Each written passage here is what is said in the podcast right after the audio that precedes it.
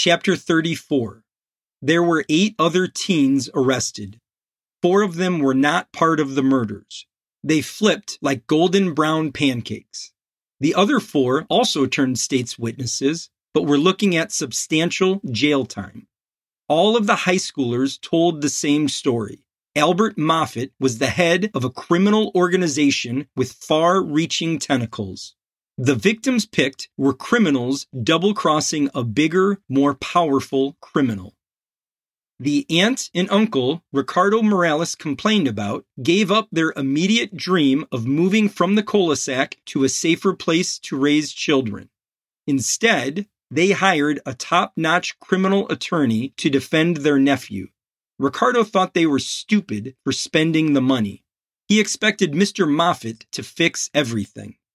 Ricardo became a legend at the gatherings. As a result of his status, his family was spared from the growing violence that prompted weekly police raids. Ricardo's mother, debilitated by his arrest and prosecution, quickly returned to her previous occupation.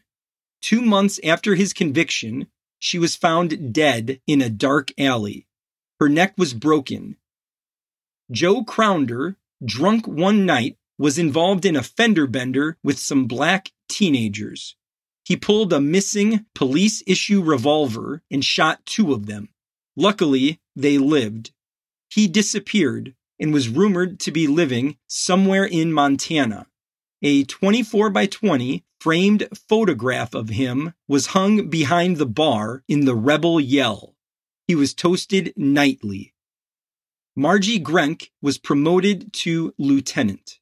Multiple men and women had threatened to quit unless she was elevated in rank.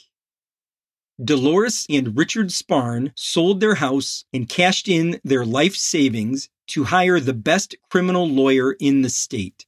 Richard, the kid, treated his lawyer with disdain, upset that his mouthpiece didn't understand the power exercised by highly organized criminal enterprises. The kid and Ricardo remained close and defended each other during continuous jailhouse attacks.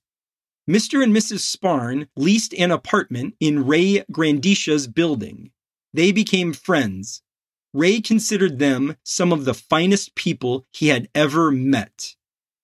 Albert Moffit was appointed the most experienced public defender in the area.